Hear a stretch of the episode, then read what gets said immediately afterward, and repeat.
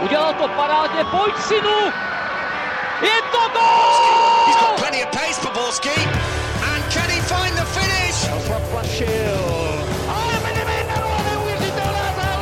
Teď to chtělo přijedat Karlovi do běhu. Teď to chtělo o chviličku dřív. Heinz.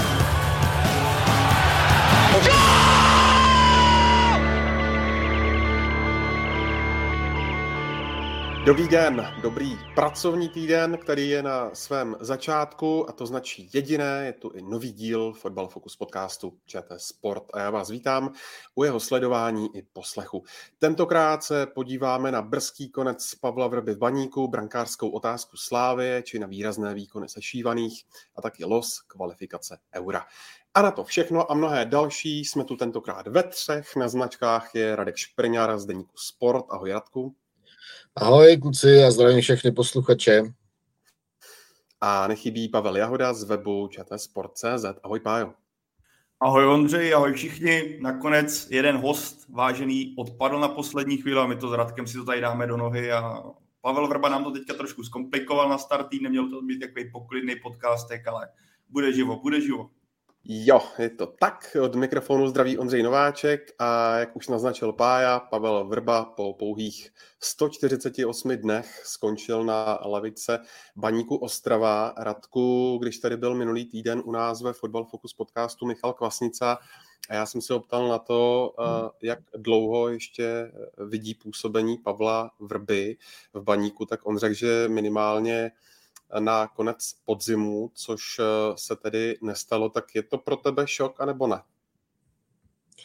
Šok je asi zbytečně, zbytečně emotivně zabarvený slovo, eh, vzhledem eh, k situaci, v které se baní nachází. Já to řeknu trošku jinak.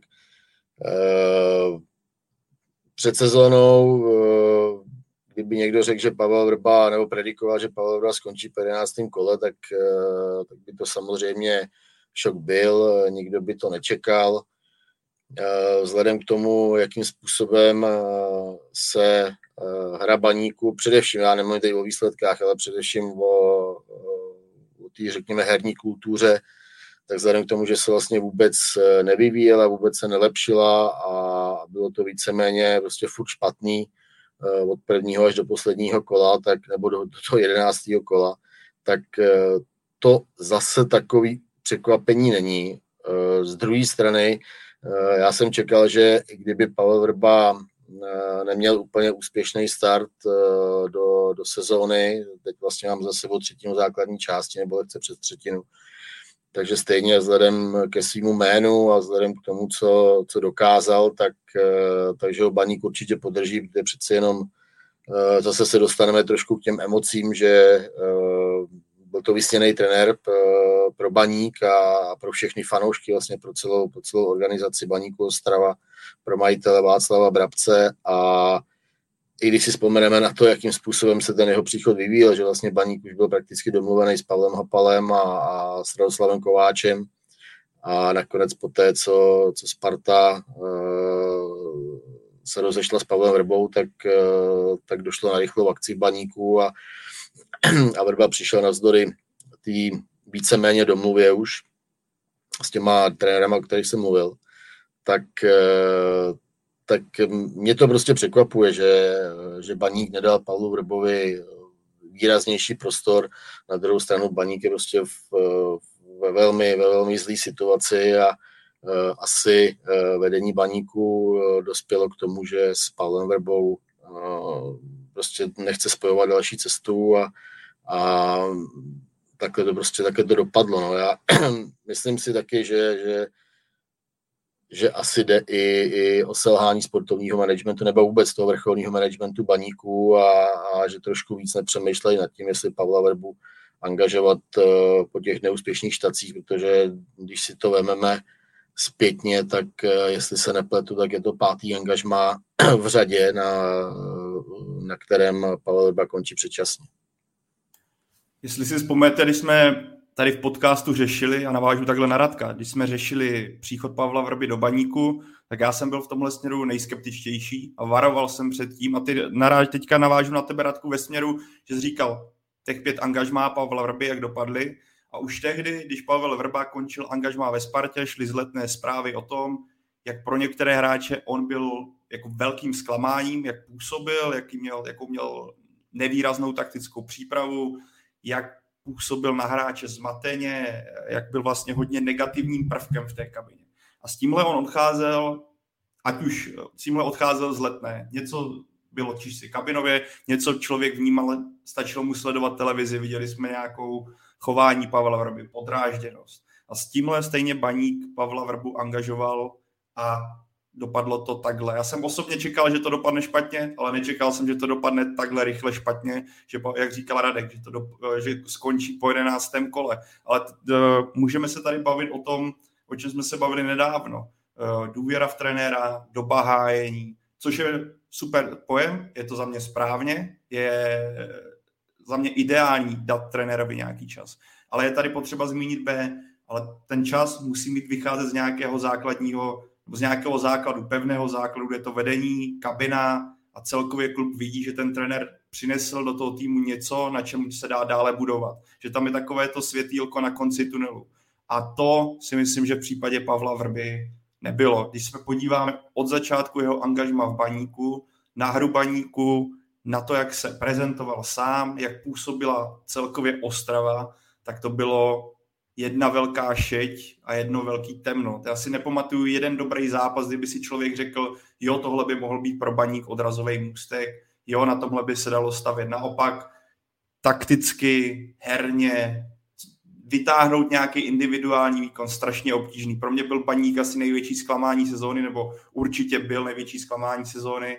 A vlastně jsem si říkal před tímhle kolem, jestli baník náhodou nemůže sáhnout takhle razantnímu kroku, když dorazil Luděk Mikloško. A když jsem pak viděl, jak působil baník v Liberci, jak to byl zase bezkrevný výkon, který na, na něm vlastně si nemohl vzít vlastně vůbec nic pozitivního, tak eh, je to vlastně asi v pořádku, naprosto v klidu a chápu krok Ostravy. Ale jak říká Radek, není to jen o tom, aby jsme teďka tepali do Pavla Vrby, je to i o tom, jak Baník přistoupil ke stavbě kádru v létě, k posilování i k tomu zvolení Pavla Vrby. Tohle jako je velký celek, na kterým se určitě ještě pozastavíme.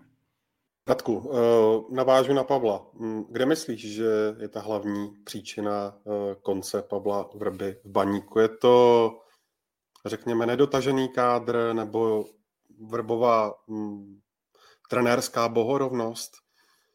Uh, to, je, to, je to těžká otázka, jako asi se shodneme všichni, že mentální kádr baníku nepatří na 14. místo, já ho třeba osobně vidím někde mezi 6. a 8. místem, možná by mohl bojovat třeba i o pátý místo. Uh, já osobně, já, já si myslím, že, a teď nechci, aby to vyznělo nějak jako šíleně negativně vůči Pavlu Rebovi, ale ale mám dojem a, a jelikož uh, ho vlastně velmi, velmi dobře jsem ho poznal už uh, během působení uh, v Plzni, kdy tam na konci roku 2019 skončil, protože tam byla naprosto šílená atmosféra, ať mezi Vrbou a vedením, tak mezi Vrbou a kabinou. A už tenkrát, byť tam v první sezóně, když, když se vrátil do Plzně, tak získal titul ale, ale šlo to pak strašně z kopce a, a mužstvo se úplně, úplně zastavilo, přestalo se vyvíjet. Já si myslím, že Pavel Rba se, eh, se trenérsky hrozně, hrozně zasek. Eh, já samozřejmě nevidím, nevidím tréninky baníku, eh, člověk prostě se na, na ty tréninky nedostane a, a, a takže úplně to nejsem schopný detailně posoudit, ale prostě z mýho pohledu se, se Pavel Rba trenérsky, trenérsky zastavil, přijde mi, že se nevzdělává, že, že vlastně teď i, teď i to prohlášení po tom, po tom předchozím zápase, že, že nezná eh, datový výstupy eh, z posledních třech nebo čtyřech zápasů, to mně přijde, že až úplně směšný nebo, nebo nenormální jo, v této době, kdy, kdy každý s těma, s těma datama pracuje velice pečlivě. Vím, že třeba 71-letý Miroslav Koubek eh, tak se v tom poměrně našel a, a, a velmi pečlivě analyzují datové výstupy eh, z utkání a, a eh, řekl bych, že Pavel Vrba tohle, tohle přehlíží, že možná, nebo na mě to dělá takový dojem, že, že si o sobě myslí, že ten nejlepší český trenér a, a vlastně on ale on žije pouze z minulosti a, a ty výsledky nebo ty konce u těch jednotlivých klubů, to znamená uh, posledních pět angažmá, tak, uh, tak uh, jenom nasvědčují, že, že, že žije ve velkým uh, omylu a, a, a že pokud se nezmění, tak, uh, tak jméno Pavla Vrby prostě ne, neříkám, že skončí zapomnění, to rozhodně ne, protože pro český fotbal to udělal hrozně moc, ale, ale uh, už, už prostě ho, eh, jak bych, jak bych to řekl, už, eh, už ho prostě nenablízká, jo? Už, eh, už to nebude Pavel Vrba, tak respektovaný Pavel Vrba, jako byl, jako byl dřív. Těžko se mě to říká, protože vlastně svým způsobem, svým způsobem ho mám rád a, a, a respektuju ho, byť, byť samozřejmě třeba ty jeho mediální výstupy a vůbec třeba náš vztah třeba jako můj a, a, jeho, co se týče jako profesních věcí, tak, eh, tak byl velmi špatný, ale, eh, ale já třeba osobně ho jako velmi respektuju jako trenéra a je mě, je mě líto, že, že to momentálně eh, spadlo do takovéhle fáze trenérské kariéry. Já bych tomu dodal, navázal bych na Radka, naprosto přesně to řekl za mě. Pavlovi Vrbovi ujel trenérský vlak a pokud se do něj chce ještě nikdy naskočit, tak potřebuje pauzu, nějakou vlastní erudici, zkusit se posunout dál, odpočinout si, řekněme, i od toho tlaku, který v poslední době na něm byl, ať už to bylo od Plzně přes Spartu po Baník, každý prostředí stoprocentně vyšponovaný nervy ještě v případě Pavla Vrbě, to, který ty nervy má hodně našponovaný po všech stránkách. Takže za mě, pokud se on má ještě někdy vrátit, alespoň částečně na té vrcholové trenérské úrovni a má se trochu přiblížit tomu svému renomé, které on měl a zaslouženě měl to, co dokázal z Plzní, to, co dokázal pro český fotbal, pořád klobouk dolů, tohle už mu nikdo nevezme. Ale zároveň nemůžeš žít z minulosti a to se v případě Pavla Vrby dle mého děje, dělo se to už ve Spartě a pokračovalo to v Baníku. A ještě bych přidal další věc. Ty jsi Radku mluvil o tom, uh, Ježíš, teďka mi to vypadlo, o jeho erudici, pak se ještě řekl tu druhou věc, uh, proč to nedopadlo, se kterou si teďka nevybavím, ale řeknu ještě třetí věc. Pak je podle mě vztah Pavel Vrba a kádr, Pavel Vrba a hráči. Jdou ze, z baníku, respektive z Ostravy, jdou zprávy, které jsou až neuvěřitelný o tom vlastně, jakou on má jistou neznalost vůči vlastním hráčům, vůči kádru, kdo, tak, kdo mu tam působí a za mě prostě Pavel Vrba by si teďka měl skutečně čas odpočinout si, a pak se uvidí. Hlavně se nikam nehnat, jak on sám říkal, vody do Přerova, pěstovat tam tyho třeba mrkve, úplně vypnout od fotbalu a prostě pak si dát třeba nějaký stáže v nějakých klubech. Pořád si myslím, že on té v těch fotbalových let, kdy může být úspěšný, má před sebou relativně dost, ale zároveň si myslím, že tady tyhle angažma, poslední angažma, byly jeho poslední v nejvyšších patrech českého fotbalu. Už nevěřím, že se někdy může vrátit do klubu, jako je Sparta, Plzeň nebo paní Kostrava. Radku, kde myslíš přesně, že se to u Pavla Vrby zaseklo? Eh, bylo to podle tebe po tom jeho konci eh, u Českého národního týmu, nebo ten zásek přišel až později? A kdybych vás mohl poprosit eh, nějak slovně popsat, v čem ten zásek vlastně spočívá? Pavel Vrba byl až vlastně do příchodu národního týmu a zcela logicky, tak eh, byl v určitý pozici, nebo v pozici, jako je třeba Jindřich Trpišovský eh, momentálně teď z pohledu veřejnosti. Jo, byl, byl neustále chválený, vyzdvihovaný, jak změnil český fotbal. Ono to všechno byla pravda, protože samozřejmě on tady tu naši ligu uh, totálně převrátil nebo převrátil myšlení spousty trenérů, že že s ofenzivním fotbalem, s přísně ofenzivním fotbalem, tak se dají získat tituly a porazit eh, třeba kvalitnější týmy u nás a, a z druhé strany i, i zapůsobit na, na mezinárodní scéně. Uh, pak přišel k národnímu týmu, to angažmá mu, řekl bych, neúplně, neúplně vyšlo a, a Pavel Rba tam eh, možná poprvé uh, jako ukázal způsob, jakým reaguje na, na kritiku, jakým reaguje na, eh, na média a, tam si myslím, že byl takový první bod toho, že on, on se začal cítit, řekněme, nedoceněný, tak, tak, jak, tak on si myslel, že by měl být prostě doceněný jako furt neustále a, a i za práci u národního týmu, že by měl být chválený. Myslím, že velký zlom třeba nastal prostě po zápase se Španělském v základní skupině, kdy, kdy, kdy český národní tým hrál, hrál totálního Zanděura, několik autobusů před bránou a, a Pavel Vrba, za, Pavel Vrba za to schytal zaslouženou kritiku a myslím, že první úplně fakt jako tvrdou kritiku na, na jeho osobu kvůli stanovené taktice, taktice hry. Pak, pak vlastně přišlo to angažma Machačkale, což Eh, což taky byl pro, pro spoustu lidí problém, protože odešel od, od rozdělené práce z národního týmu, navíc, navíc on říkal, že, že u národního týmu bude pokračovat a, spousta novinářů už tenkrát měla informace, že, že to tak není, že na té tiskovce lhal a, a pak vlastně myslím, že druhý den, jestli si to pamatuju přesně, tak, eh, tak eh, podepsal Machačkale a odešel od národního týmu pak se vrátil do Plzně, vlastně slavně zmachačkali a získal tam mistrovský titul. Pak už to samozřejmě to angažmá v Plzni bylo horší a, a, a myslím, že tam se ten vztah e, s médií, nebo aspoň e, z mé strany, a myslím, že to strašně cítila, cítila i veřejnost, že se ten vztah hrozně, hrozně poničil a, a Pavel Vrba mnohokrát reagoval z mýho pohledu velmi neadekvátně na na zcela legitimní dotazy na, na hru Plzně, řekněme i na, na jeho chování během utkání a, a místo, aby se, aby se snažil změnit, nebo mu třeba i okolí, jako řeklo, hele, tímhle způsobem prostě nemůžeš komunikovat eh, s médií, děláš, eh, děláš ostudu i, i našemu klubu, protože my se chceme prezentovat eh, v pozitivním duchu, tak Pavel Verba tohle, tohle vůbec neakceptoval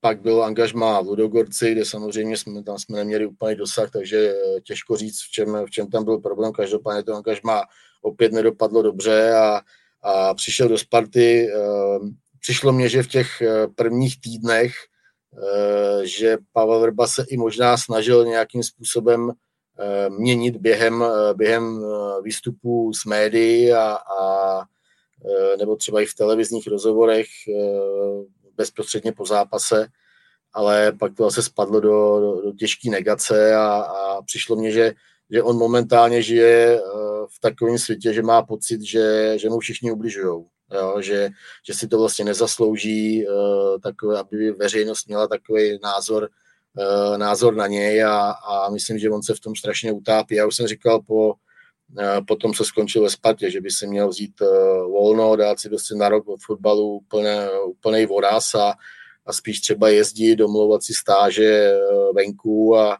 a, a trošku se vzdělávat nebo prostě čerpat jinou, jinou inspiraci, jiný náměty do toho svého přemýšlení o fotbale a, a on se místo toho vrhnul zase do, do další práce v baníku a, a dopadlo to, jak to dopadlo. Vlastně mm, tam byl stejný jako v tom posledním roku v Plzni, jako, jako v, řekněme, ve tři čtvrtě eh, působení ve Spartě a, a, a nic se tam nezměnilo. Navíc eh, ta hra baníku prostě byla úplně katastrofální a, a nechci říct, že včera to vyvrcholilo. Hráli 0-0 v Liberci, ale, ale hráli proti deseti a, a mohli klidně prohrát 2-0. Jo. Tak eh, prostě nesla, neslavný konec velkého trenéra. Možná nebudu úplně souhlasit s Pavlem, eh, že už nedostane tady velký angažma. Já si myslím, že se to, že se to klidně může, klidně může stát, protože, protože vzpomeňme na to, že Adolf Šádek v Plzni tenkrát eh, chtěl vyrvat eh, vrbu, kterou zasadili před štruncovými sady a, a nakonec se Pavel stejně do, do Plzně vrátil já si, já si dovedu představit, protože znám český fotbal, tak, eh, takže se tam klidně může vrátit i po třetí. A, a třeba to, třeba to Pavel Vrba vlastně přes, řekněme, průměrný český klub, s kterým, s kterým udělá nějakou ránu velký úspěch a najednou zase budeme vnímat úplně, úplně jinak. Jo. Takže, a vzal eh, by Radku Pavel Vrba průměrný český klub? No já si myslím, že v tuhle chvíli eh, takhle, já, já si myslím, že on si opravdu dá teď od fotbalu, od fotbalu pauzu, protože uh, to snad ani jako vrhnout se do, do dalšího angažmá podle mě ani není možný. Pokud by nedostal třeba nějaký jako velmi atraktivní laso, uh, řekneme, já nevím, z Kataru, Kuwaitu, prostě z těchto uh, destinací, kde by ho opravdu zaplatili, tak, uh, tak si myslím, že, že, že si dá od fotbalu pauzu a pak já si myslím, že mu ani nic jiného nezbyde, jo, aby, aby začal trénovat fakt jako průměrný nebo, nebo řekněme lehce nadprůměrný český klub. Dovedu se představit třeba v Mladý Boleslavi, myslím, že já nevím, že taky uh, vedení Mladý Boleslavy má rádo taky trenéry, uh, který mají velký jméno a který mají za sebou úspěchy.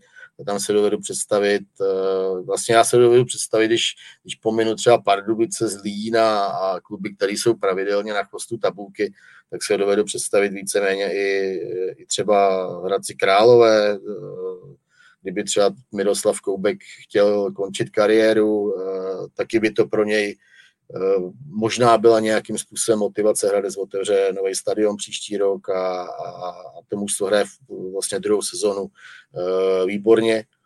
A tak dovedu se třeba představit tam, dovedu se představit na Bohemce. Já si ho fakt dovedu představit úplně, úplně všude, říkám, vím, má asi uh, čtyř, pěti českých klubů, který jsou fakt jako na tom třeba i, i finančně, ale, ale především sportovně jsou na tom, jsou na tom špatně.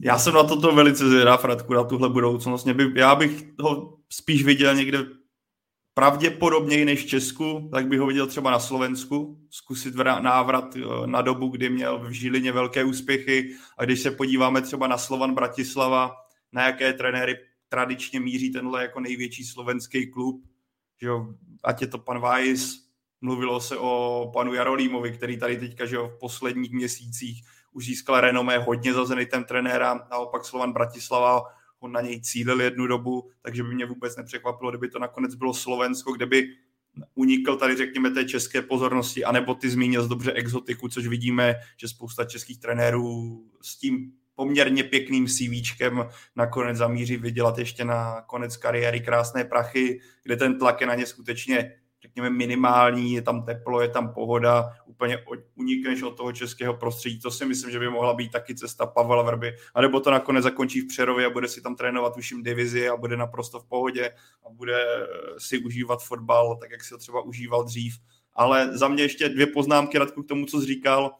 Eh, vstup nebo řekněme jisté chování na začátku angažmá ve Spartě. Tady je otázka, nakolik to byl Pavel Vrba, reálně Pavel Vrba, nebo nakolik to byl Pavel Vrba pod vlivem uh, týmu Sparty, respektive mediálního týmu Sparty, který mu říkal, hele, trenére, OK, ale musíme se teďka nějakým způsobem uklidnit, takhle, takhle nemůžete na, na Spartě vystupovat a nějakým způsobem to čas, čas, určitý čas fungovalo, ale pak se to rozpadlo a řeknu, ještě navážu jedné věci na tebe. Za mě Pavel Vrba, ty anebo respektive na Ondru, ty jsi to položil Ondro tu otázku, tak za mě Pavel Vrba se nedokázal přizpůsobit od, té, od toho zlomu, o kterým jsi mluvil, nedokázal se přizpůsobit tomu směru, kam se moderní fotbal dostal a kam se vyvíjí. A Radek už to naznačil, tuhle věc, ať už jsou to data, nebo přístup k hráčům, přístup k celkově vnímání, kopané celkově, tak eh, Radek to naznačil na začátku. Tohle si myslím, že je základní problém, který Pavel Vrba má. Pokud tohle,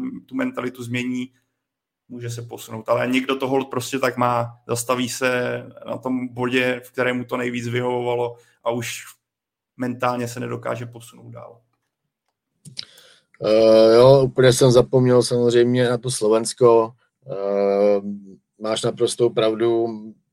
Myslím si, že třeba na Slovensku momentálně má jméno Pavla Vrby mnohem větší zvuk než, eh, než u nás, eh, takže tam jeho kroky rozhodně můžou směřovat, to si dovedu velmi živě představit. A, myslím, že bych třeba nezatracoval ani, ani třeba angažmá v Polsku, český trenéři tam mají taky velký zvuk a, a navíc Poláci jsou schopni taky vytáhnout docela zajímavý peníze, takže určitě i Polsko je alternativa. Ono, když se vyhrává, tak to všechno jde strašně snadno, nebo určitě s nás. Když se prohrává, tak to samozřejmě jde dolů, morálka a tak dále. Ale nemyslíš si, Radku, že u Pavla Vrby eh, tohle to platí dvojnásob? Protože když se podíváme, tak přece na začátku třeba angažmá ve Spartě se vyhrávalo, hrála se Evropská liga, pak to najednou začalo jít dolů. Teď se víceméně jenom prohrává, nebo samé remízy v baníku, je to konstantně dole. Tak nemyslíš si, že to na Pavlu Vrbovi má nějaký velký vliv, že se nedokáže nějak vzepnout, namotivovat? Tak nevím, nevím jestli, jestli namotivovat, eh, tak já předpokládám, že když je trenér u týmu, takže, takže je automatický, že, že má motivaci. Eh, byť samozřejmě Pavla Vrby byla mnohokrát spochybňovaný, spochybňovaná. Eh, jako je, je fakt jako samozřejmě, že, že když se daří, tak samozřejmě trenér je na tiskovkách pohodě a prostě i směrem k týmu samozřejmě, tak vytváří dobrou atmosféru a, a všichni jsou hrozně spokojení, pak se to samozřejmě ukáže opravdu ten, eh, ten vztah nebo pevnost toho vztahu mezi, mezi mužstvem a trenérem v době, jako kdy přicházejí eh, těžké situace, kdy přichází třeba série proher, Eh, no ale, ale Baník vlastně ten, ten od začátku sezóny zažíval akorát eh, to špatný. Eh, já nevím, já si, já si prostě myslím, že, že Pavel Vrba přišel do baníku, jak přišel tak hrozně narychlo. Myslím si, že ani neměl prostě detailní přehled o kádru, jo, což, což si myslím, že Eh, že je velmi jako zásadní předpoklad eh, toho, aby uspěl. Já si myslím, že na tohle třeba hodně do, ještě doteď prostě naráží, naráží Brian Priske, eh, který se taky myslím, jak taky to byla taková jako hurá akce s příchodem do Sparty, tak, takže taky úplně přesně neznal schopnosti a dovednosti hráčů a spíš to analyzoval z dat, ale což je pouze prostě jenom součást Eh, součást nějaký, nějaký informace o těch hráčích. Není to, není to úplný celek. A myslím si, že prostě na tohle třeba dojížděli Pavel Vrba, o kterým prostě se já nevím, jestli mě se to říká hrozně, hrozně těžko, ale o, o kterým se prostě ví, eh, že, že úplný přehled eh, o, o hráčích třeba v naší lize nemá. Jo? A nebo že si neudržuje ten, ten přehled, nebo že si ho nerozšiřuje. To je možná úplně, úplně nejlepší, nejlepší slovo. Jo? Takže on teď přišel do baníku, kde znal, řekněme, já nevím, 4, 5 prostě kmenových stabilních hráčů, eh, který pravidelně hrajou, to možná přeháním, to číslo asi bude větší, ale, ale rozhodně, rozhodně roz, neměl, neměl velmi detailní představu o, o hloubce kádru a, a myslím si, že i tohle prostě je jedna, jedna z věcí, na kterou, na kterou on postupem času dojel. Myslíš, Pájo, že to bylo mm, neuvážené ze strany vedení baníku, že Pavla Vrbu angažovalo? S vědomím uh, takhle, s, vě, s vědomím toho, jak už to do, dojíždělo na Spartě, tak uh, ano.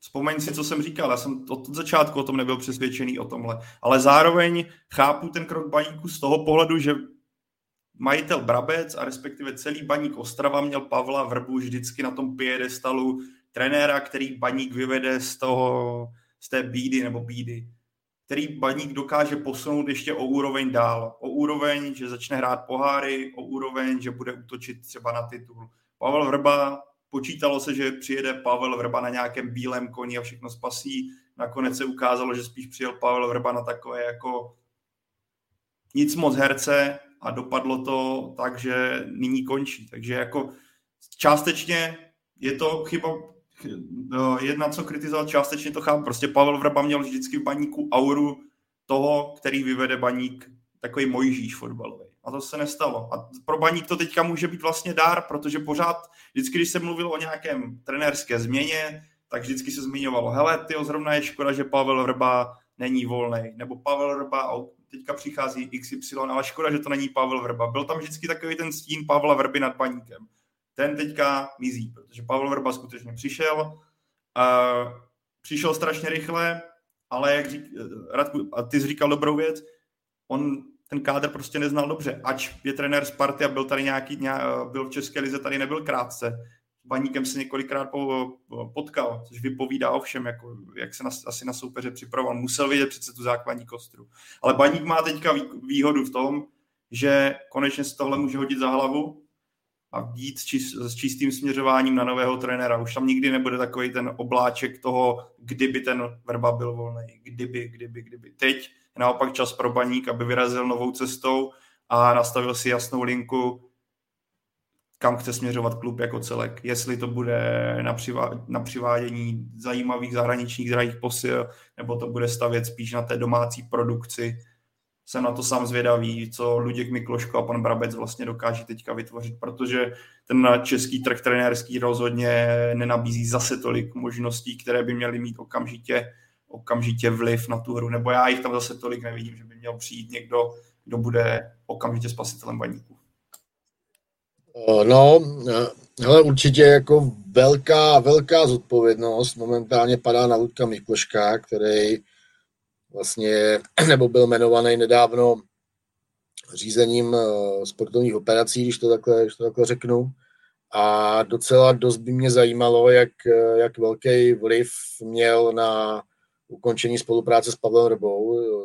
Byť nemám jako úplně detailní informace, protože je to, je to hodně čerstvý, tak eh, dovedu si představit, že, eh, že to jeho rozhodnutí, nebo že, že, že ten jeho názor byl, byl braný eh, velmi v potaz a, a že možná byl i, i klíčový k tomu, že, že Pavel Verba v baníku skončil. I napovídá to i, že vlastně v tom oficiálním vyjádření baníku, takže i jsou citace Ludka Mikloška, což si myslím, že takhle brzo po příchodu eh, člověka být na, na důležitou pozici, tak eh, není úplně standardní, aby se, aby se k tomu vyjadřoval.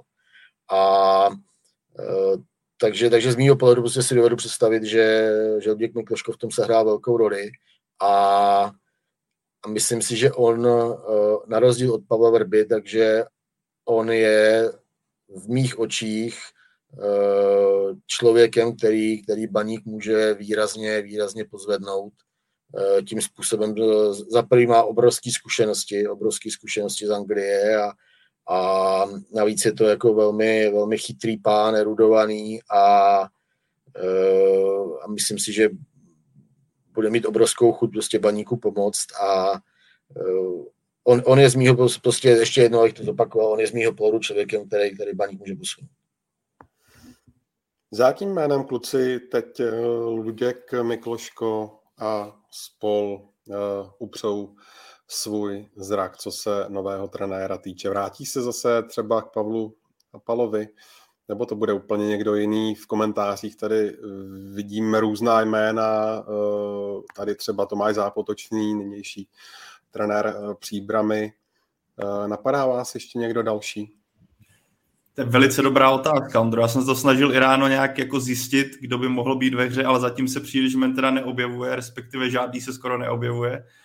Je tady, zmiňuje se dobře, Pavel Hapal, který byl tehdy blízko angažma baníku, ale zároveň je tady potřeba zmínit to B a to teďka dobře nastínil Radek. Přišel Luděk Mikloško, který si do toho nebál očividně, nebo měl určitě důležitou roli v tomhle rozhodování.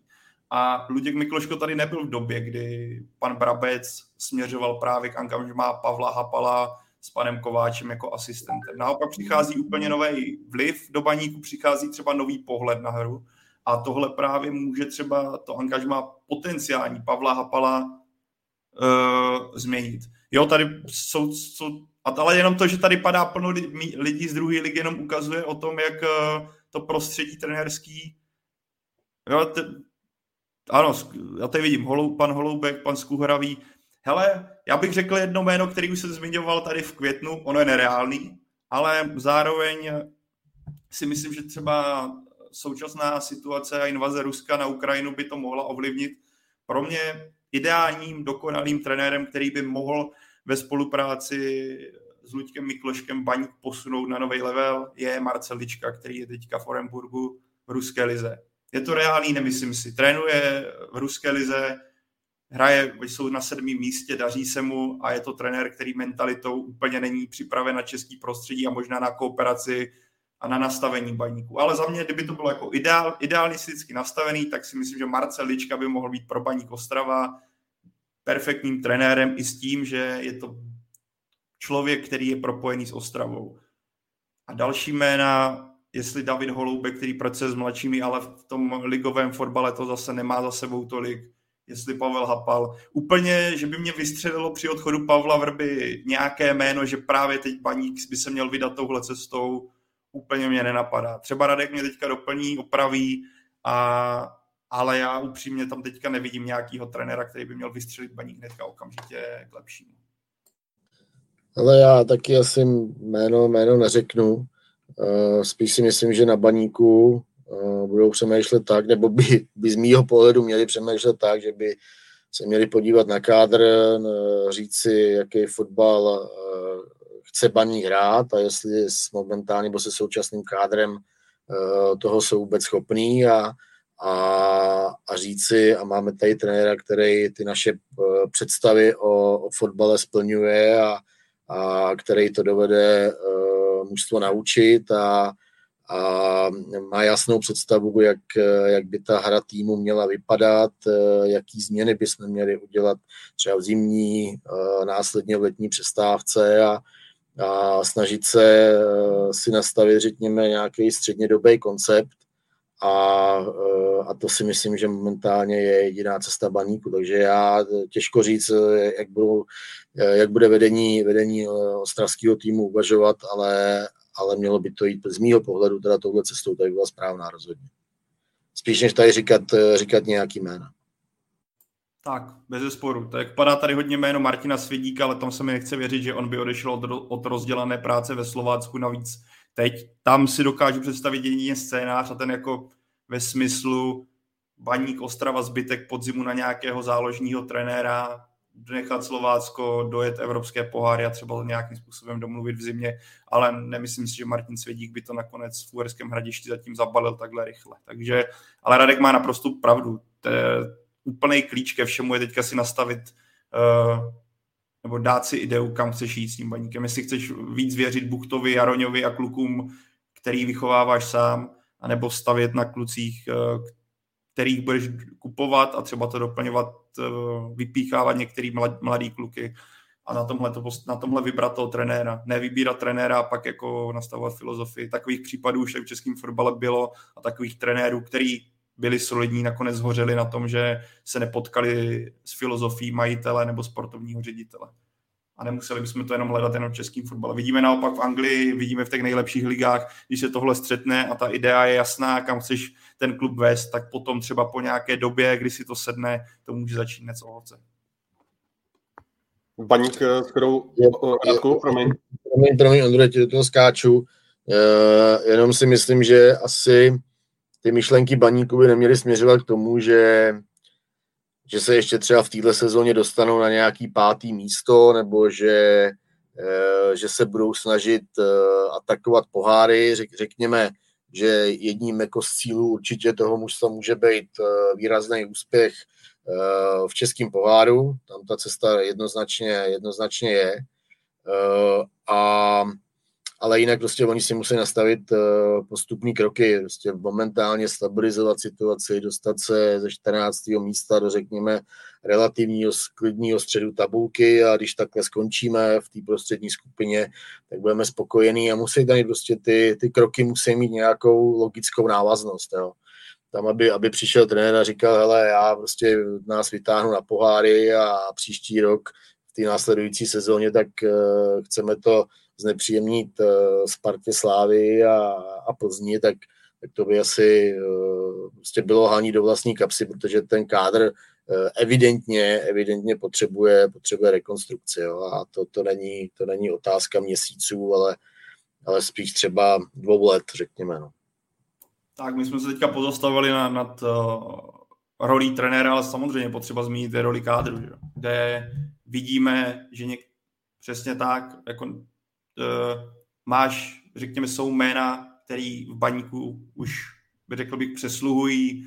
Vidíme celkově to dění v tom letním období, kdy baník přivedl dvě výrazné posily úplně na závěr, takový ty panic buys, kdy to koupíš za 5 minut 12 nebo koupíš, přivedeš na hostování dvě křídla, který navíc máš bez obce, aby zalepil ty díry, které ti vzniklo. A to, jestli tady na jednu stranu můžeme kritizovat Pavla Vrbu, za mě oprávněně, B je potřeba kritizovat i a to už jsme zmiňovali v předchozích podcastech, je na místě kritizovat uh, sportovní úsek Baníku Ostrava, jak, se, jak přistoupil k celému letnímu uh, přestupovému období, jaké hráče přivedl, jak si vlastně vedl v konkurenci uh, české špičky, to se uh, vytipovaných hráčů týče. On se nepovedl vlastně vůbec nikdo. A tohle, jestli se tady bavíme o tom, že je potřeba si nastavit filozofii, co se týče trenéra, je potřeba si nastavit filozofii tohohle. A Radek to zmínil dobře, ten kádr potřebuje okysličit, ale zároveň já si nemyslím, že kádr baníku je natolik slabý, aby se pohyboval v takovýchhle patrech, že ty jména, tam jsou, tam jsou kluci, kteří jsou výborní fotbalisti, akorát, si to, akorát se musí jako jasně nastavit, jakým směrem, jak budou hrát a vytěžit z toho maximum, co, uh, na co mají. A to se podle mě nedělo mně přišlo, že ti kluci vůbec nevěděli, co v některých momentech mají na tom hřišti předvádět a že to museli často řešit individuálně a ten systém vůbec nefungoval. Takže ano, bez zesporu, není to jenom o trenérovi, je to i o kádru, je to, řekl bych, i pro čištění nějaké možná i trochu zatuchlé kabiny, která má jako jasně daný režim, jasně daný jména nad ní vládnou. Tohle by možná taky stálo za to to posunout dál. Ale tohle už je práce Luďka Mikloška a spol. A zároveň jsem zvědavý, Radku, ty zmínil dobře o pozitiva Luďka Mikloška nebo jeho schopnosti. Ještě bych dodal jednu věc. Víme, že Luděk Mikloško působil na ostro, na, vlastně ve Vezemu, působil na ostrovech a řekl bych, že má poměrně široký, rozhled uh, i za ty české hranice, co se týče nějakých, ať už jsou to trenérských jmén, kádru, potenciálních posil, má známosti, které by mu mohly v tomhle směru uh, pomoci. A jsem zvědavý, jestli třeba tohle nebude i trochu novinkou, co se baníku týče, ať už na jakémkoliv poli uh, si řekneme. Já jenom tady k tomu, k tomu příspěvku, eh, tady nějaký pán, tak eh, tady psal, že s eh, fotbal hrajou hráči, to, to je samozřejmě pravda, oni, oni, ano, ano, to je přesně ono, oni střílejí góly a oni vyhrávají souboje a, a oni dělají chyby samozřejmě, tak, tak to je. Zas na druhou stranu dám, dám příklad z víkendu. Hradec hrál hrál s Teplicema, eh, poločas 1-1, eh, já nevím, v 25. v 30. minutě, tak, eh, tak byl vyloučený jim hráč a, a do druhého poločasu nastupovali pouze v deseti lidech. Trenér Koubek na tiskové konferenci pak mluvil o tom, co se dělo o poločase v kabině, že, že změnili rozestavení, že, že hráči donutili úplně jinak přemýšlet o tom utkání a, a že chtěli být i v, deseti, i v deseti aktivní a trošku si nastavili jiný principy hry. Prostě tu hru víceméně úplně změnili. Eh, vyhráli 4-1, byť samozřejmě se štěstím taky přežili nějaký, nějaký šance, šance z Lína, nebo Teplic, pardon, ale, ale na konci prostě svítí vítězství 4-1 jednoznačný úplně. Eh, teď se vraťme do, do zápasu Liberec Baník. Jakým způsobem Liberec postupem času, taky v desíti lidech, začal Baník přehrávat a, a začal si vytvářet uh, gólové situace, reakce z lavičky, nebo aby jsme uh, viděli nějakou změnu uh, hry uh, baníku a, a reakci na tenhle vývoj utkání, tak byla absolutně nulová. Jo. Takže tady je vidět, že, že trenér uh, má velký, velký vliv i, i na průběh toho utkání a pokud do toho dobře stoupí, pokud uh, to dovede hráčům vysvětlit, pokud správně a účinně změní, uh, změní taktiku, rozestavení, prostě cokoliv, tak, uh, tak se dá se zápasem spoustu věcí jako udělat a, a, a tohle, tohle prostě Pavel Vrba, myslím si, že že prostě je to jeho dlouhodobá slabina, tak, takže tohle, tohle vůbec neumí, nebo neumí. Uměl to dřív a, a teď eh, prostě to není vidět, je tam spíš vidět taková rezignace na vývoj toho utkání, no prostě se nedaří, tak se nedaří a, a samozřejmě zase jsem se vracet tím negativním emocím, ale spíš než snaha tam je, tam je z něj cítit jako rezignace.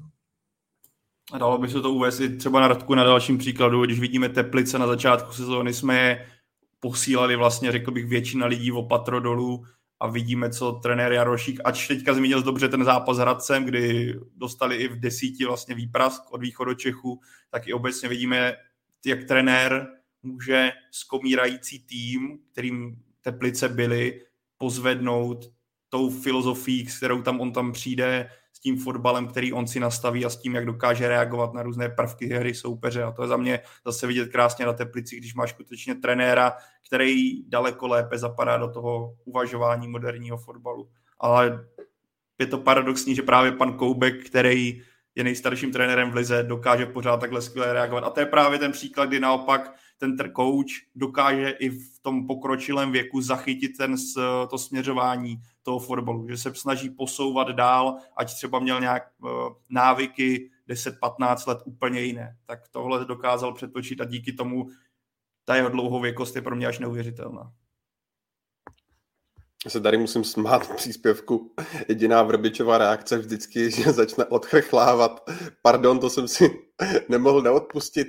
Uh, ono se to dá vztáhnout samozřejmě i na ty domácí zápasy, které hrál třeba Baník uh, proti Teplicím, který prohrál, proti Brnu, který uh, prohrál. Uh, Zdánlivě snadnější zápasy už byly. Eh, Baník teď ovšem nečeká vůbec snadný los. Eh, když si mluvil eh, Pájo o Martinu Svědíkovi, tak teď zrovna Baník čeká právě Slovácko. Pak Plzeň, Boleslav, pak Slávě, pokud se nepletu, tak mě zajímá mm, na závěr tohoto bloku, kolik si myslíte, že z toho Strava udělá bodu a zda tam dojde k nějakému vzepětí. Je otázka, kdo tam teďka přijde, eh, jak to v Ostravě si teďka nastaví, ale eh, zrovna v případě Pavla Vroby a nějaké té negativní atmosféry, o které se mluví v případě uh, směrem kabina trenér, tak právě ten nový vítr, vítr by to mohl posunout, třeba i nové směřování, ale nečekám, že by měl baník teďka začít sbírat bod za, bodem, za bodem, naopak počítám s tím, že po podzimu bude spíš pořád té spodní, uh, spodní patře tabulky a že až v zimě nebo v mistrovství světa ten eh, čas přes zimní přestávku dá skutečně Ostravanům čas nebo prostor pro to, aby se nějakým způsobem posunuli dál, ať už to bude trenér, práce nového trenéra, nebo to budou změny v kádru a nové příchody. Jinak kontrolen bych tady krát, eh, krátce odpověděl panu Měříčkovi, že jestli rozhodují data úplně o utkání.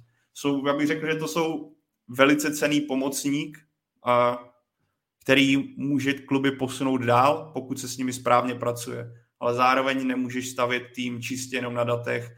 Kdyby to bylo tak jednoduchý, tak uh, fotbal vyhrají ti, kteří mají nejvíc peněz a na, základě dat si můžou kupovat ty nejlepší hráče.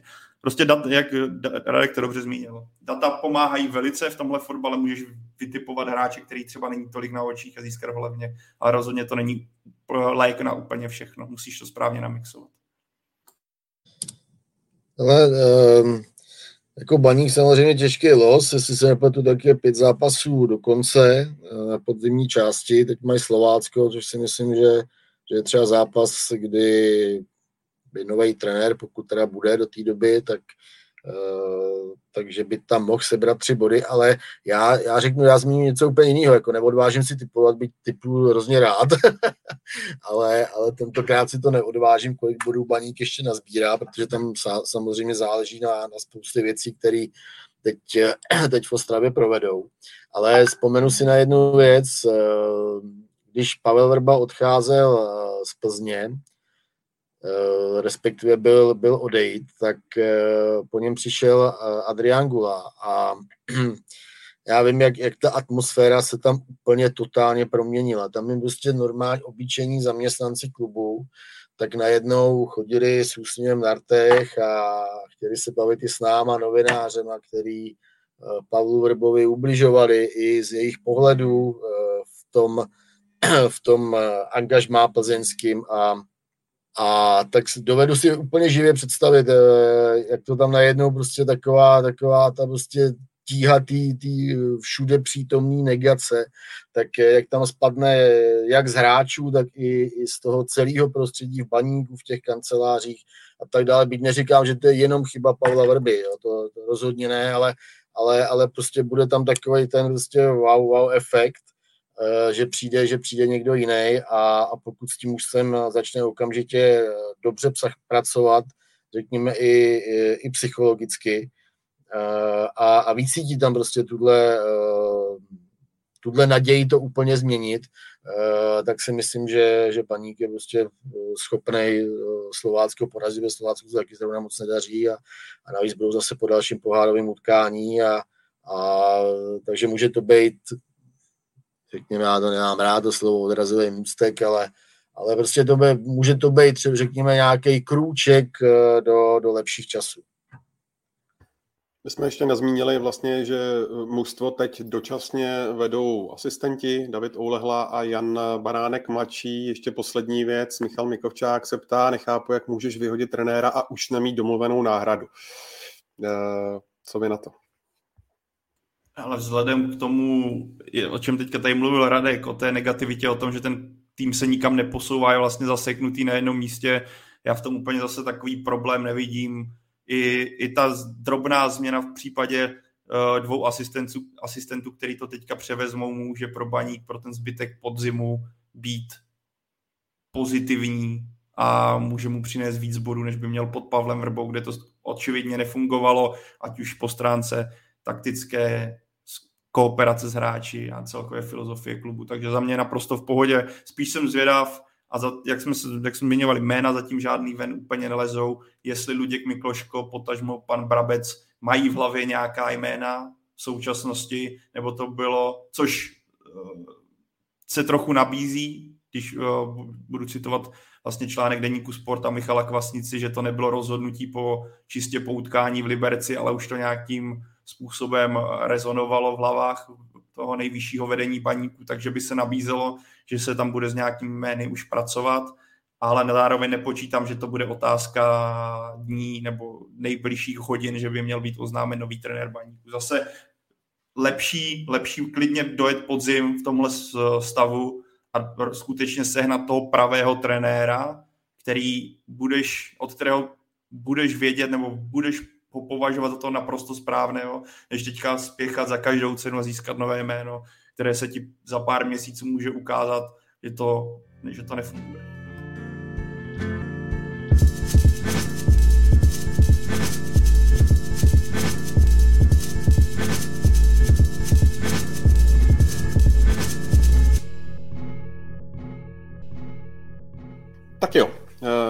přesuňme se nyní do Prahy, konkrétně do Edenu, eh, protože tam se odehrála potenciální změna mezi třemi tyčemi, protože při absenci Aleše Mandouse dostal po dlouhé době šanci Ondřej Kolář a ten by si samozřejmě ten post jedničky brankářské jedničky sešívaných rád vzal zpět. Radku, zajímá mě, zda máš nějaké zprávy o tom, jak to s Alešem Mandousem momentálně vypadá, zda se dá očekávat jeho brzký návrat na tarávník, nebo naopak eh, bohužel čeká operace.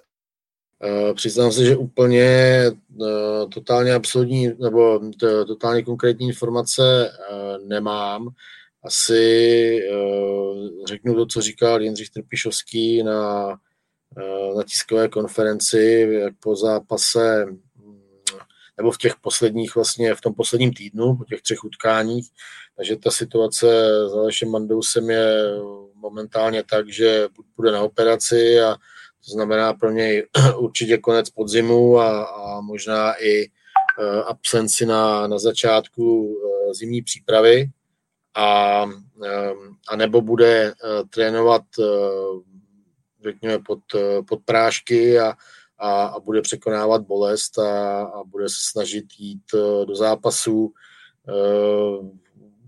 Sám jsem zvědavý, jakou, jakou variantu zvolí. Já si myslím, osobně si myslím, že, že by měli Aleše Mandouse poslat na, na operativní zákrok a, a aby byl stoprocentně, zdravý a vyléčený na klíčovou část sezóny, což je, což je jaro.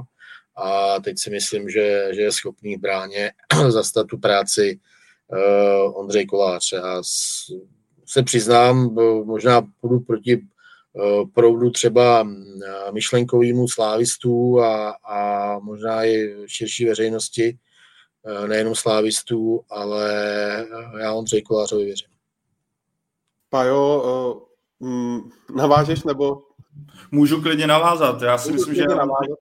Ondřej Kolář v těch třech zápasech, co teďka nastoupil, dostal tři góly, dvě prohry, ale pokud se zaměříme čistě na jeho individuální výkon, tak uh, rozhodně nesklamal. Naopak si myslím, že i on sám o tom mluvil na tiskové konferenci, to tuším bylo, kdy, si, kdy měl velice pro mě sympatický a otevřený rozhovor o tom, jak řekněme na začátku to proti tomu, proti Liberci v prvním zápase bojoval s jistou nervozitou a nejistotou. Tohle já si myslím, že u něj už jsme začali vnímat v těch dalších zápasech, ať už to byla Olomouc, Kluž, že si je mnohem jistější na rozehrávce. Že tohle, že ta zápasová praxe ho posune a zároveň si myslím, že ta jako řekněme jistá facka v podobě pozice dvojky za Alešem Mandousem může být pro Ondřeje Koláře právě tím správným impulzem pro to, aby se začal zase posouvat nahoru, aby to nebylo jak trošku přirovnám to k Pavlu Vrbovi, kdy Ondřej Kolář dosáhl naprostého vrcholu, kdy se tady o něm mluvilo jako nejlepším brankáři v Česku,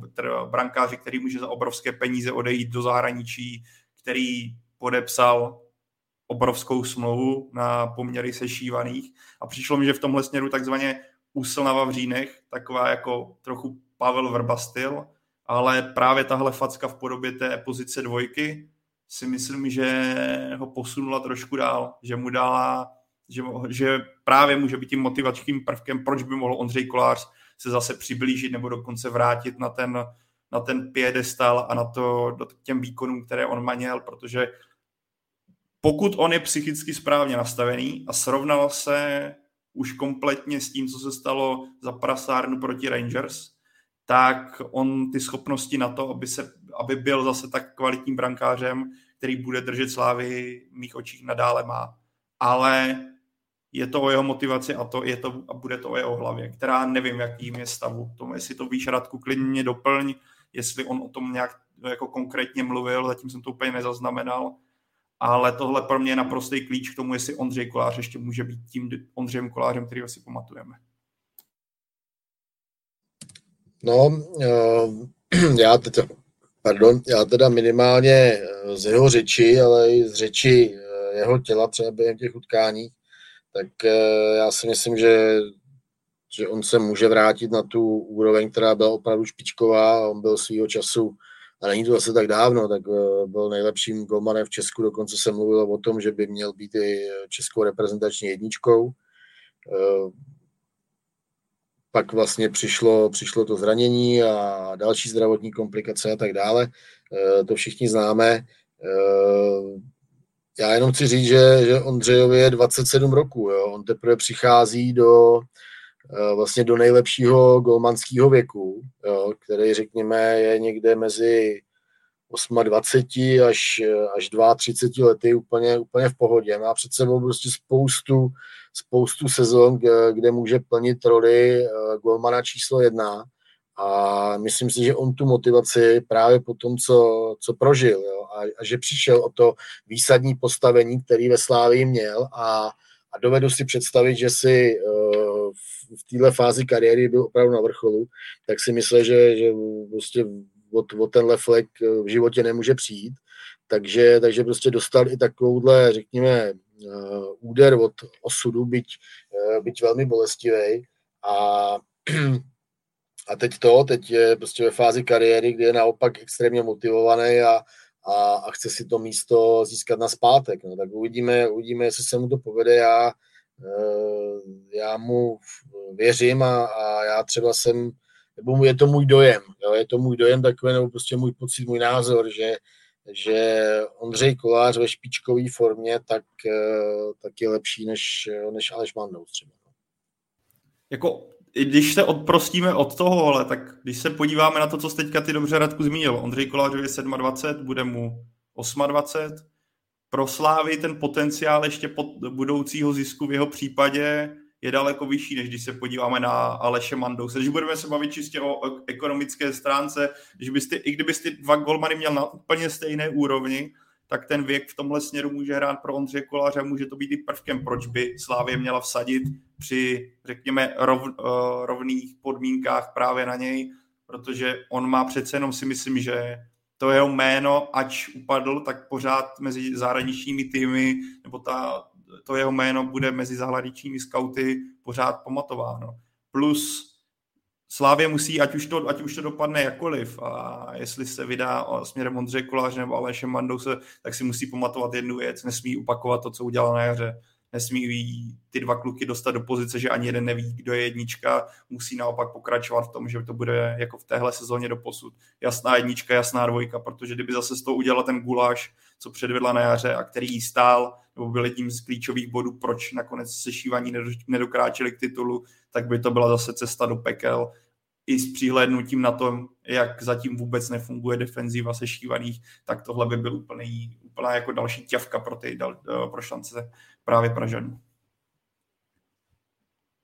No, já, já jako si myslím, že tohle mají ve Slávi uh, vyřešený, že buď bude jednička Ondřej, nebo bude jednička Aleš, jenom aby to nevyznělo, to, co jsem tady říkal před chvílí, že, že ve špičkové formě si myslím, že že je Ondřej Korář lepší. Uh, myslím si to, zase na druhou stranu není to zas o tolik, protože Aleš Mando je samozřejmě taky, taky vynikající golman a, a pokud se Slávě rozhodne tak nebo tak, tak, uh, tak si myslím, že, že nemůže moc uh, udělat chybu.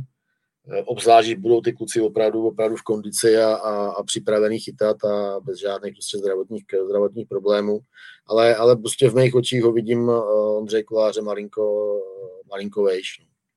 A co se týče ještě, eh, jestli navážu na Pavla, co se týče toho přestupu, no nemyslím si už, jako, že by na Slávy přišla taková nabídka, jako kdy byl Ondra jasnou jedničkou uh, ve Slávi a to si myslím, že už je, že už je asi pase vzhledem těm jeho zdravotním problémům, že spíš to vidím momentálně na, na delší působení ve Slávi, pokud, pokud se mu bude dařit.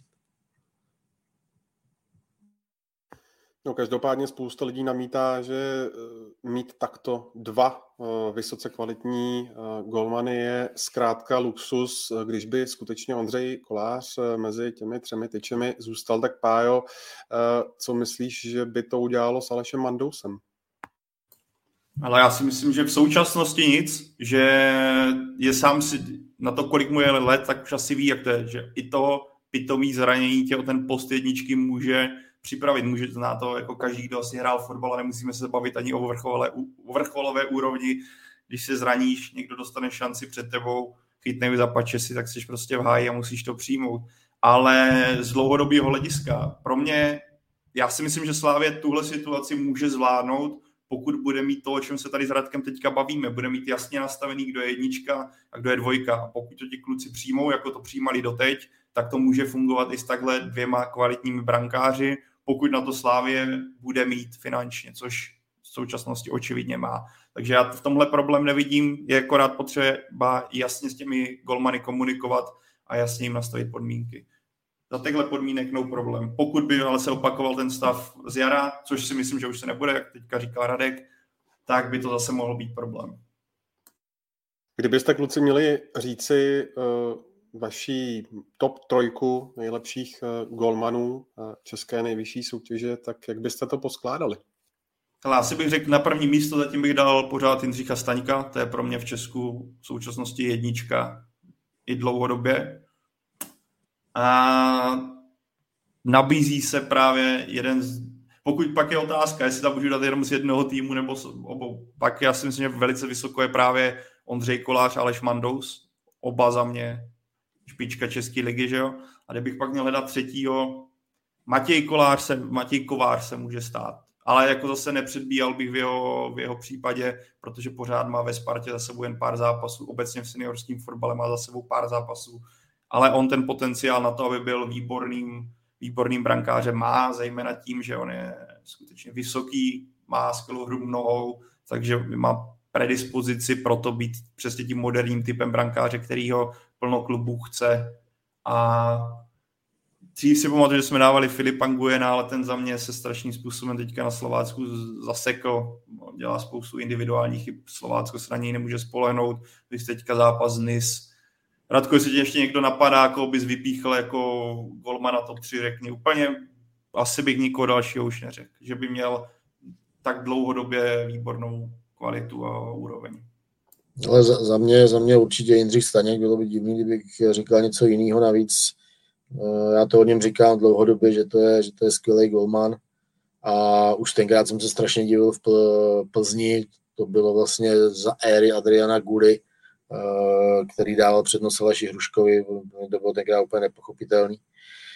Ale bylo to tak. A, takže Jindřich Staněk jednoznačně, myslím si dokonce, že má teď našlápnuto i bohužel vzhledem ke zranění Tomáše Vaclíka, tak má je našlápnuto stát se třeba i reprezentační jedničkou.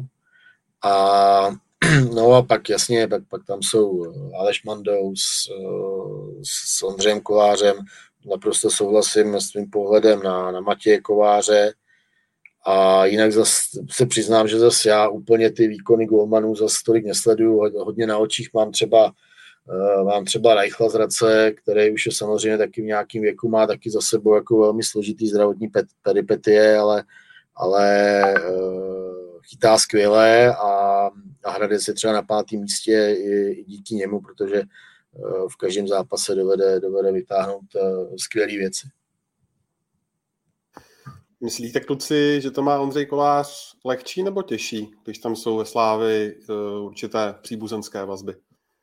Ale kdybych si měl typnout, tak máš takovou tu startovací pozici, kdyby, jak se říká, že nikdy nikdo není na stejný startovací pozici, tak já si myslím, že Ondřej Kolář v tomhle má, a nejenom kvůli tomu, ale já si spíš myslím kvůli té minulosti, kterou má v klubu, co ten pro ten tým udělal, uh, jakou byl dřív oporou, tak a vztahu s trenérem Trpišovským a realizákem, jak dlouho spolupůsobí, tak si myslím, že objektivně Ondřej Kolář bude mít o trošičku blíž v bráně, kdyby, jsme, kdyby ty kluci byli úplně na stejné úrovni, co se formy týče.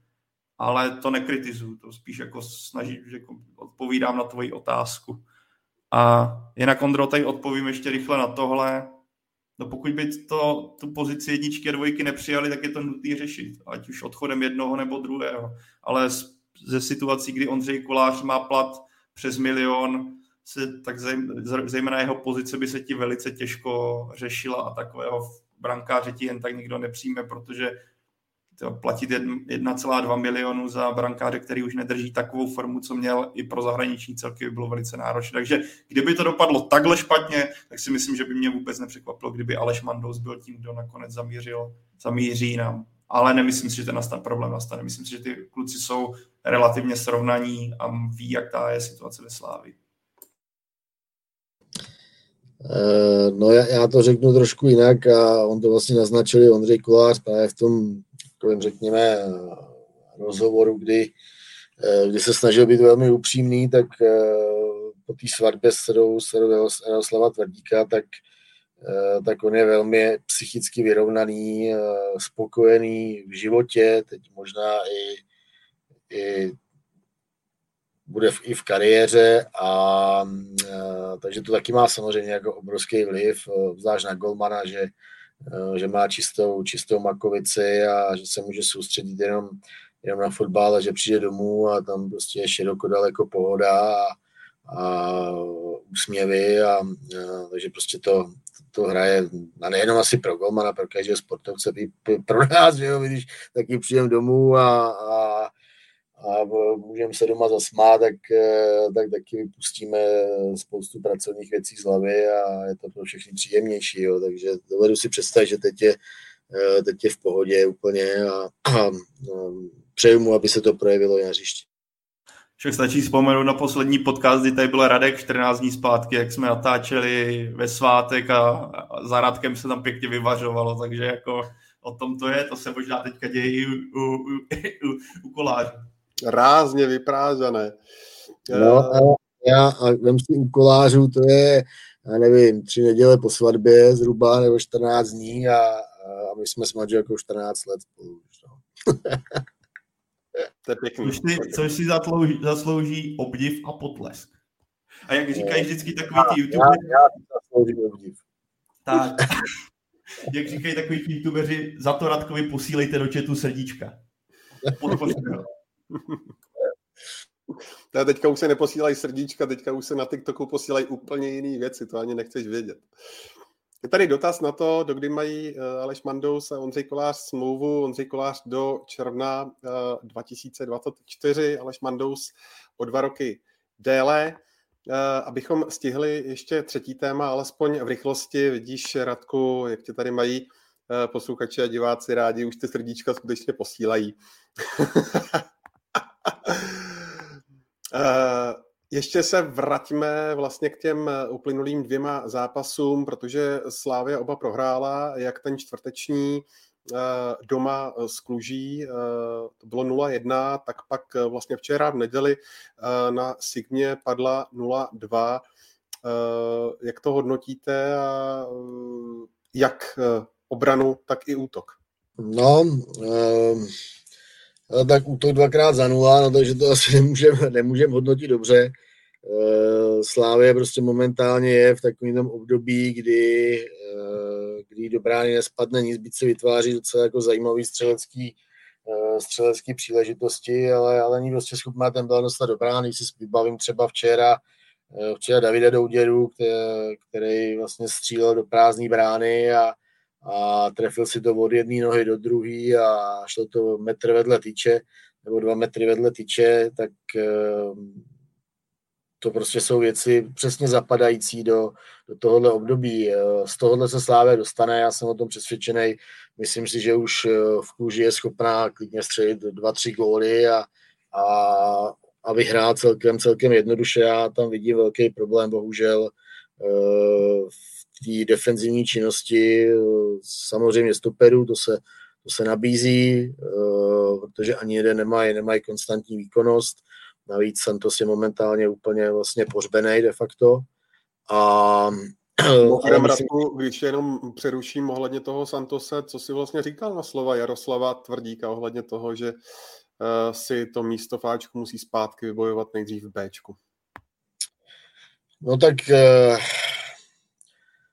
jak bych to řekl, no, tak eh, cítil jsem z Jaroslava Tvrdíka velký zklamání z toho, jakým způsobem se Eduardo Santos do té doby eh, prezentoval, ale nemyslím si, že, že Jaroslav Tvrdík byl naštvaný a doufám, že jsem ho pochopil teda správně, ale nemyslím si, že by byl jako naštvaný úplně uh, řekněme, na ten, na ten jako celkový projev uh, Santose, ale spíš, spíš mu prostě vadí taková ta nízká míra uh, zodpovědnosti uh, individuální u Santose a, a to samozřejmě v týmu jako Slávě nelze přehlížet, jo, takže, takže já poměrně uh, chápu ty, uh, ty jeho slova, protože to má obrovský dopad na, na celý tým, ta jeho bohorovnost, laxnost a, prostě takový ten, řekněme, zvláštní eh, brazilský styl řešení eh, některých defenzivních eh, úkolů.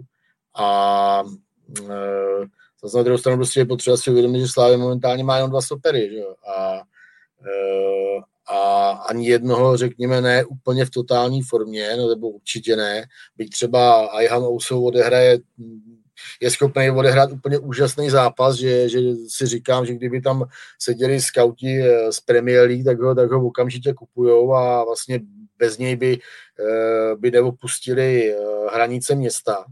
A pak zase na druhou stranu prostě je to takový, takový průměrný, tam, je tam určitá míra, míra chybovosti, ale ale uh, třeba větší problém eh, vidím u Tarase Kačaraby, no, než, eh, než u, Ousova.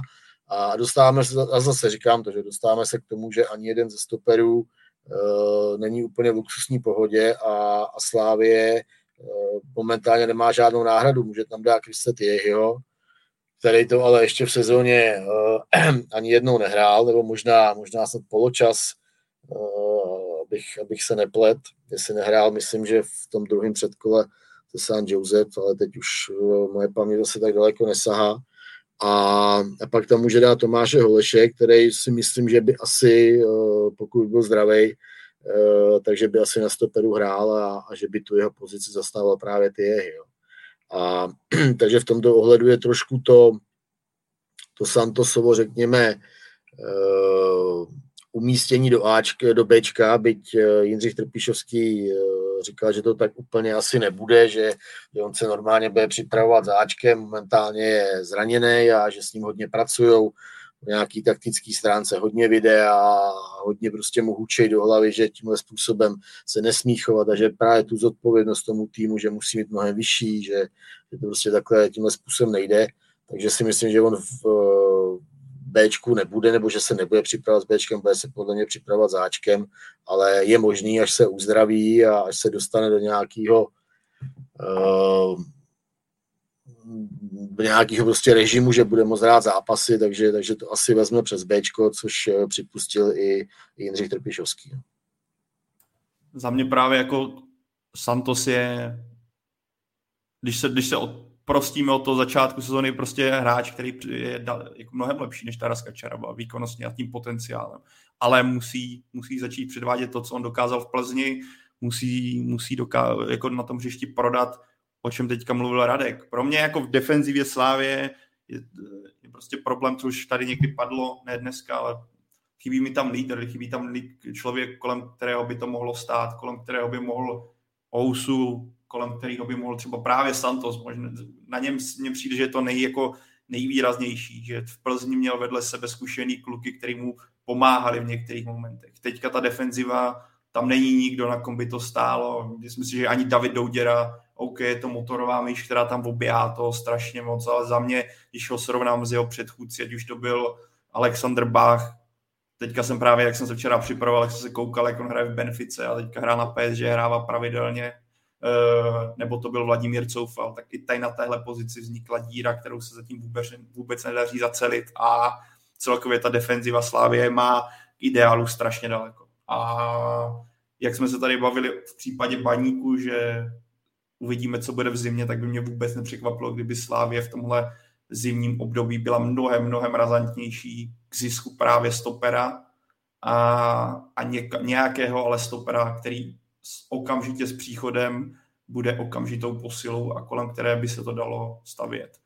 Protože vidíme, že ta díra je teďka jako enormní a Tomáš Holeš za mě může být řešení, ale já ho pořád vidím jako mnohem přínosnějšího právě na té pozici defenzivního záložníka, Eh, kde si myslím, že i Jindřich Trpišovský ho tak vnímá. A jinak navážu ještě na Radka k té tvé první Ondro otázce. Za mě je na Slávy vidět, jak v některých zápasech v České lize tam byl obrovský lauf, zejména Standa Tecel, že jo, e, tomu tam padlo všechno, byl v obrovské pohodě, tak teďka ze čtyř zápasů třikrát nula z Plzní, pak se ti nepovede, pak jako Liberec ani neřeším, že to se hrálo proti Bčku Liberce, potom se ti nepovede kluž a kdy nedáš spoustu tutovek a začín, těm klukům se to prostě dostalo do hlavy. A dobře to podle mě zmínil na tiskovce Jindřich Trpišovský, že když Slávě do toho zápasu nevstoupí dobře, nerychle nepromění šance, tak takový ten ta síla v té psychice, kterou oni mají na začátku, se strašně rychle vytrácí. A to, co dřív třeba se Šívanec zdobilo,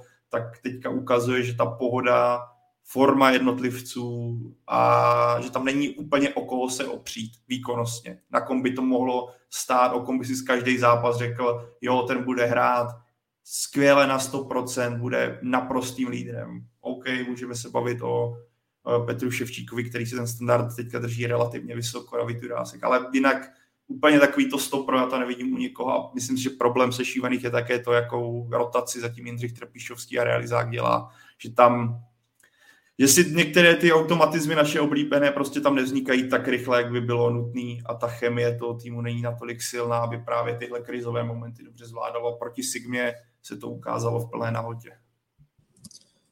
No, musím říct, že třeba ta sestava v Olomouci, tak uh, mě poměrně překvapila. Uh, určitě mě překvapilo složení třeba středu pole, uh, hromada Tiehy, Traoré, to myslím, že se ukázalo až na některý výjimky, že to neúplně fungovalo.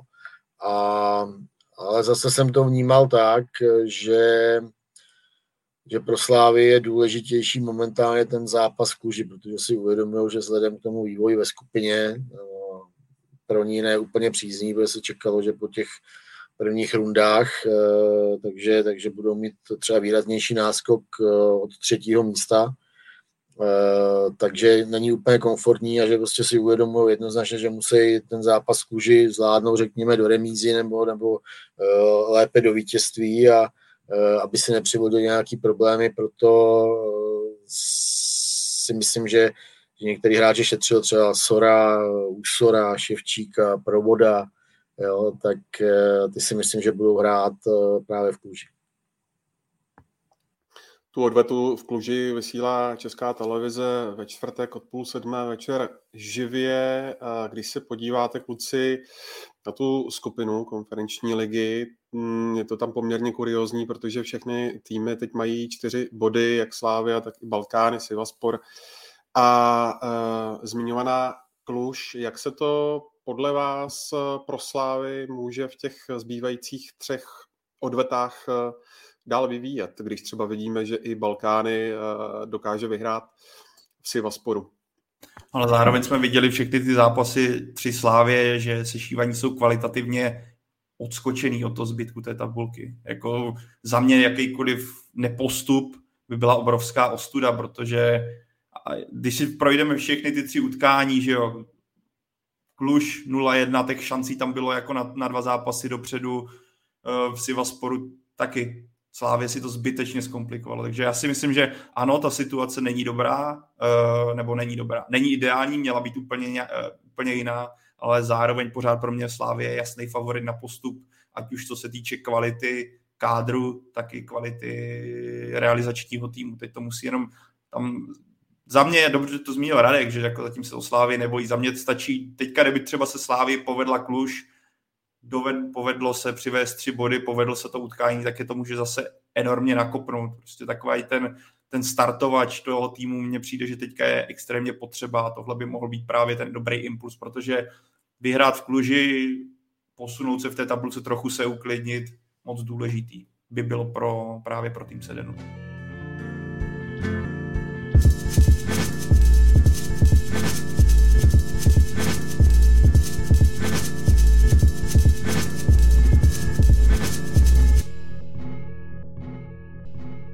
Tak jo, eh, dáme si ještě na závěr eh, v rychlosti eh, los eura, respektive los kvalifikace o mistrovství Evropy 2024, které uspořádá Německo. Po tom losu si každopádně český tým moc stěžovat nemůže. Polsko, Albánie, Fajerské ostrovy a Moldavsko, tak eh, řekl bys Radku, že to je to nejlepší možné, co mohl eh, tým Jaroslava Šelahového dostat?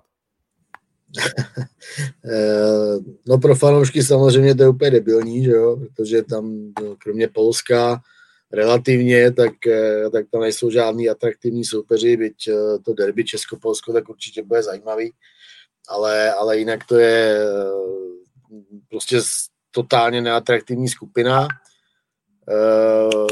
takže radovat se nemůžou fanoušci a já si třeba myslím, že se moc neraduje ani Jaroslav Šilhavý, jo, protože zase na druhou stranu to prostě klade na něj a respektive na celý, na celý tým, tak to klade e, nároky v tom, v tom směru, že, že prostě bude představa, že, že mužstvo jako jednoznačně postoupí. E,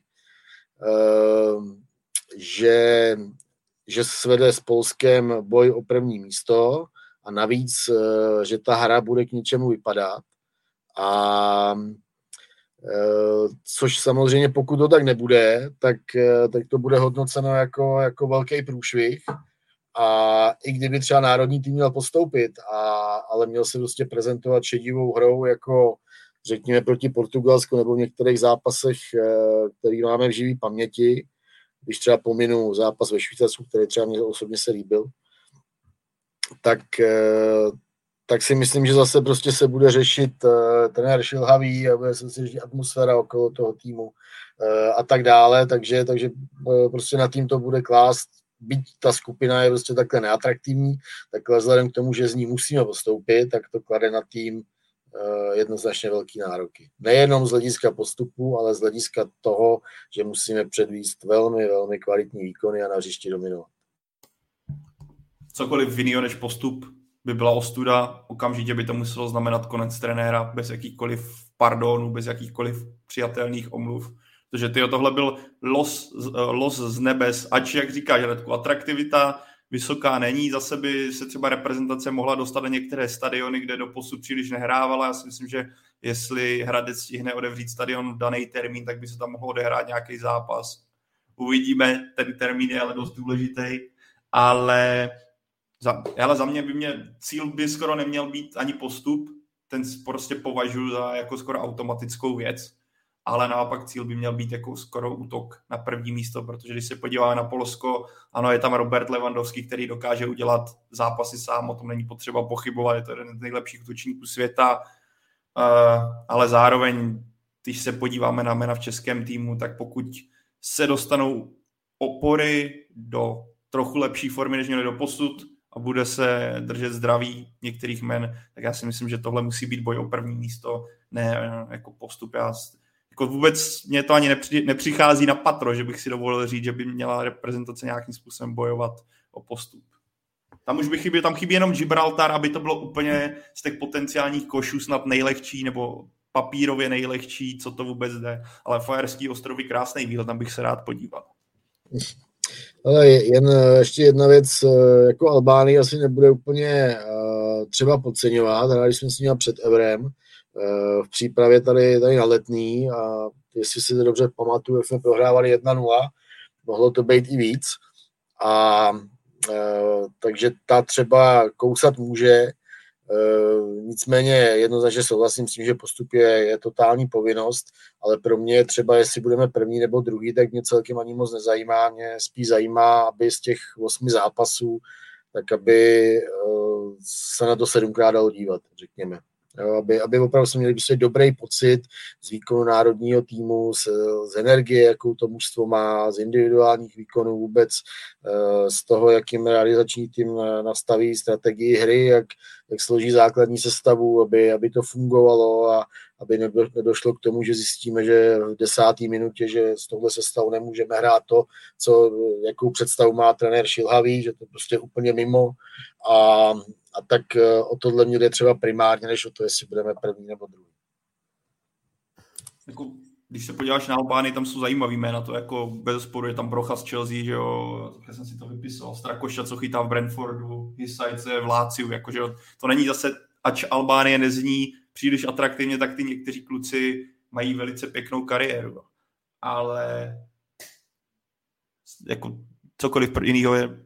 Ještě bych jo, co jsem chtěl říct, na to, co jsi řekl ta skupina skoro evokuje, že by byla možnost do toho týmu zabudovávat i mladý koně, mladý kluky. Já jsem zvědavý, co teďka se uvidíme. Teďka máme generálku na Fajerské ostrovy s Fajerskými ostrovy, český tým, že jo, přáteláku, potom Turecko, kde si myslím, že právě, a o tom jsme se bavili uh, v posledním reprezentačním podcastu, že tady byl tuším Radek, třeba David Jurásek je za mě hráč, který by měl dostat prostor a mohl by, pokud by se ta skupina třeba vyvíjela dobře, tak dostat daleko větší prostor v ostrých zápasech, uvidíme, co další kluci, že jo, jestli by začal hrávat Martin Vitík, tak by to šlo touhle cestou. Zkusit třeba, ta skupina, pokud bude dobře se vyvíjet a český tým bude potvrzovat roli favoritů, tak skoro nabízí šanci, aby, si, aby k tomu si čuchli i mladí kluci, nejenom přátelákům, ale i k zápasům, kdy o něco jde. Což by bylo skvělý a byl, nabízelo by to i u, u, usnadnit si ten přechod té další generaci, která pomalu zraje.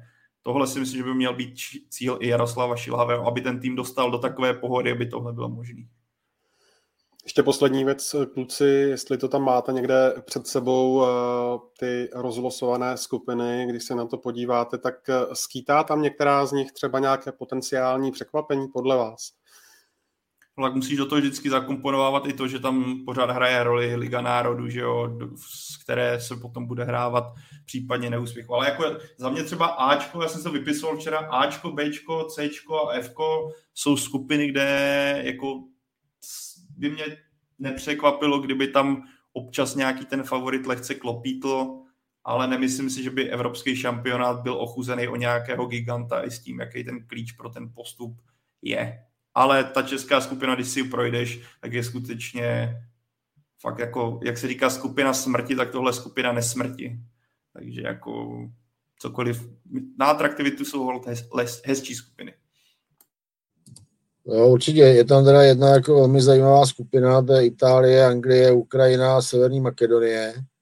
Tam si myslím, že to může být jako hodně zajímavé, že třeba Ukrajinci s tím můžou tam hodně zamíchat. Je pravda, že tam samozřejmě je ta ještě varianta přes přes Ligu národů, ale Severní Makedonie je účastník mistrovství světa letošního, eh, takže to si myslím, že je taková eh, skupina smrti, taková nejatraktivnější určitě. Tak jo, eh, jsme na samotném konci dnešního vydání Football Focus podcastu. Moc děkuju Radku Špriňarovi a Pavlu Jahodovi za jejich komentáře a názory. Díky moc, kluci. Díky za pozvání. Ondřej, děkujeme ti, bylo to opět krásné, děkujeme i vám všem, kdo jste nás poslouchali, do posud bylo vás opět hodně, takže to nás velice těší a uvidíme se zase za týden.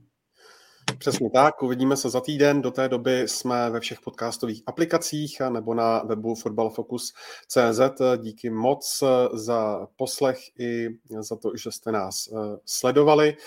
Eh, jak už jsem říkal, ve čtvrtek utkání Kluž Slávia na ČT Sport od eh, půl sedmé. A Třeba nám do komentářů, kromě vašich eh, námětů a typů, eh, co bychom měli zlepšit, tak nám můžete třeba hodit váš názor na to, kdo by podle vás mohl být příštím novým trenérem Baníku Ostrava. Tak se mějte krásně.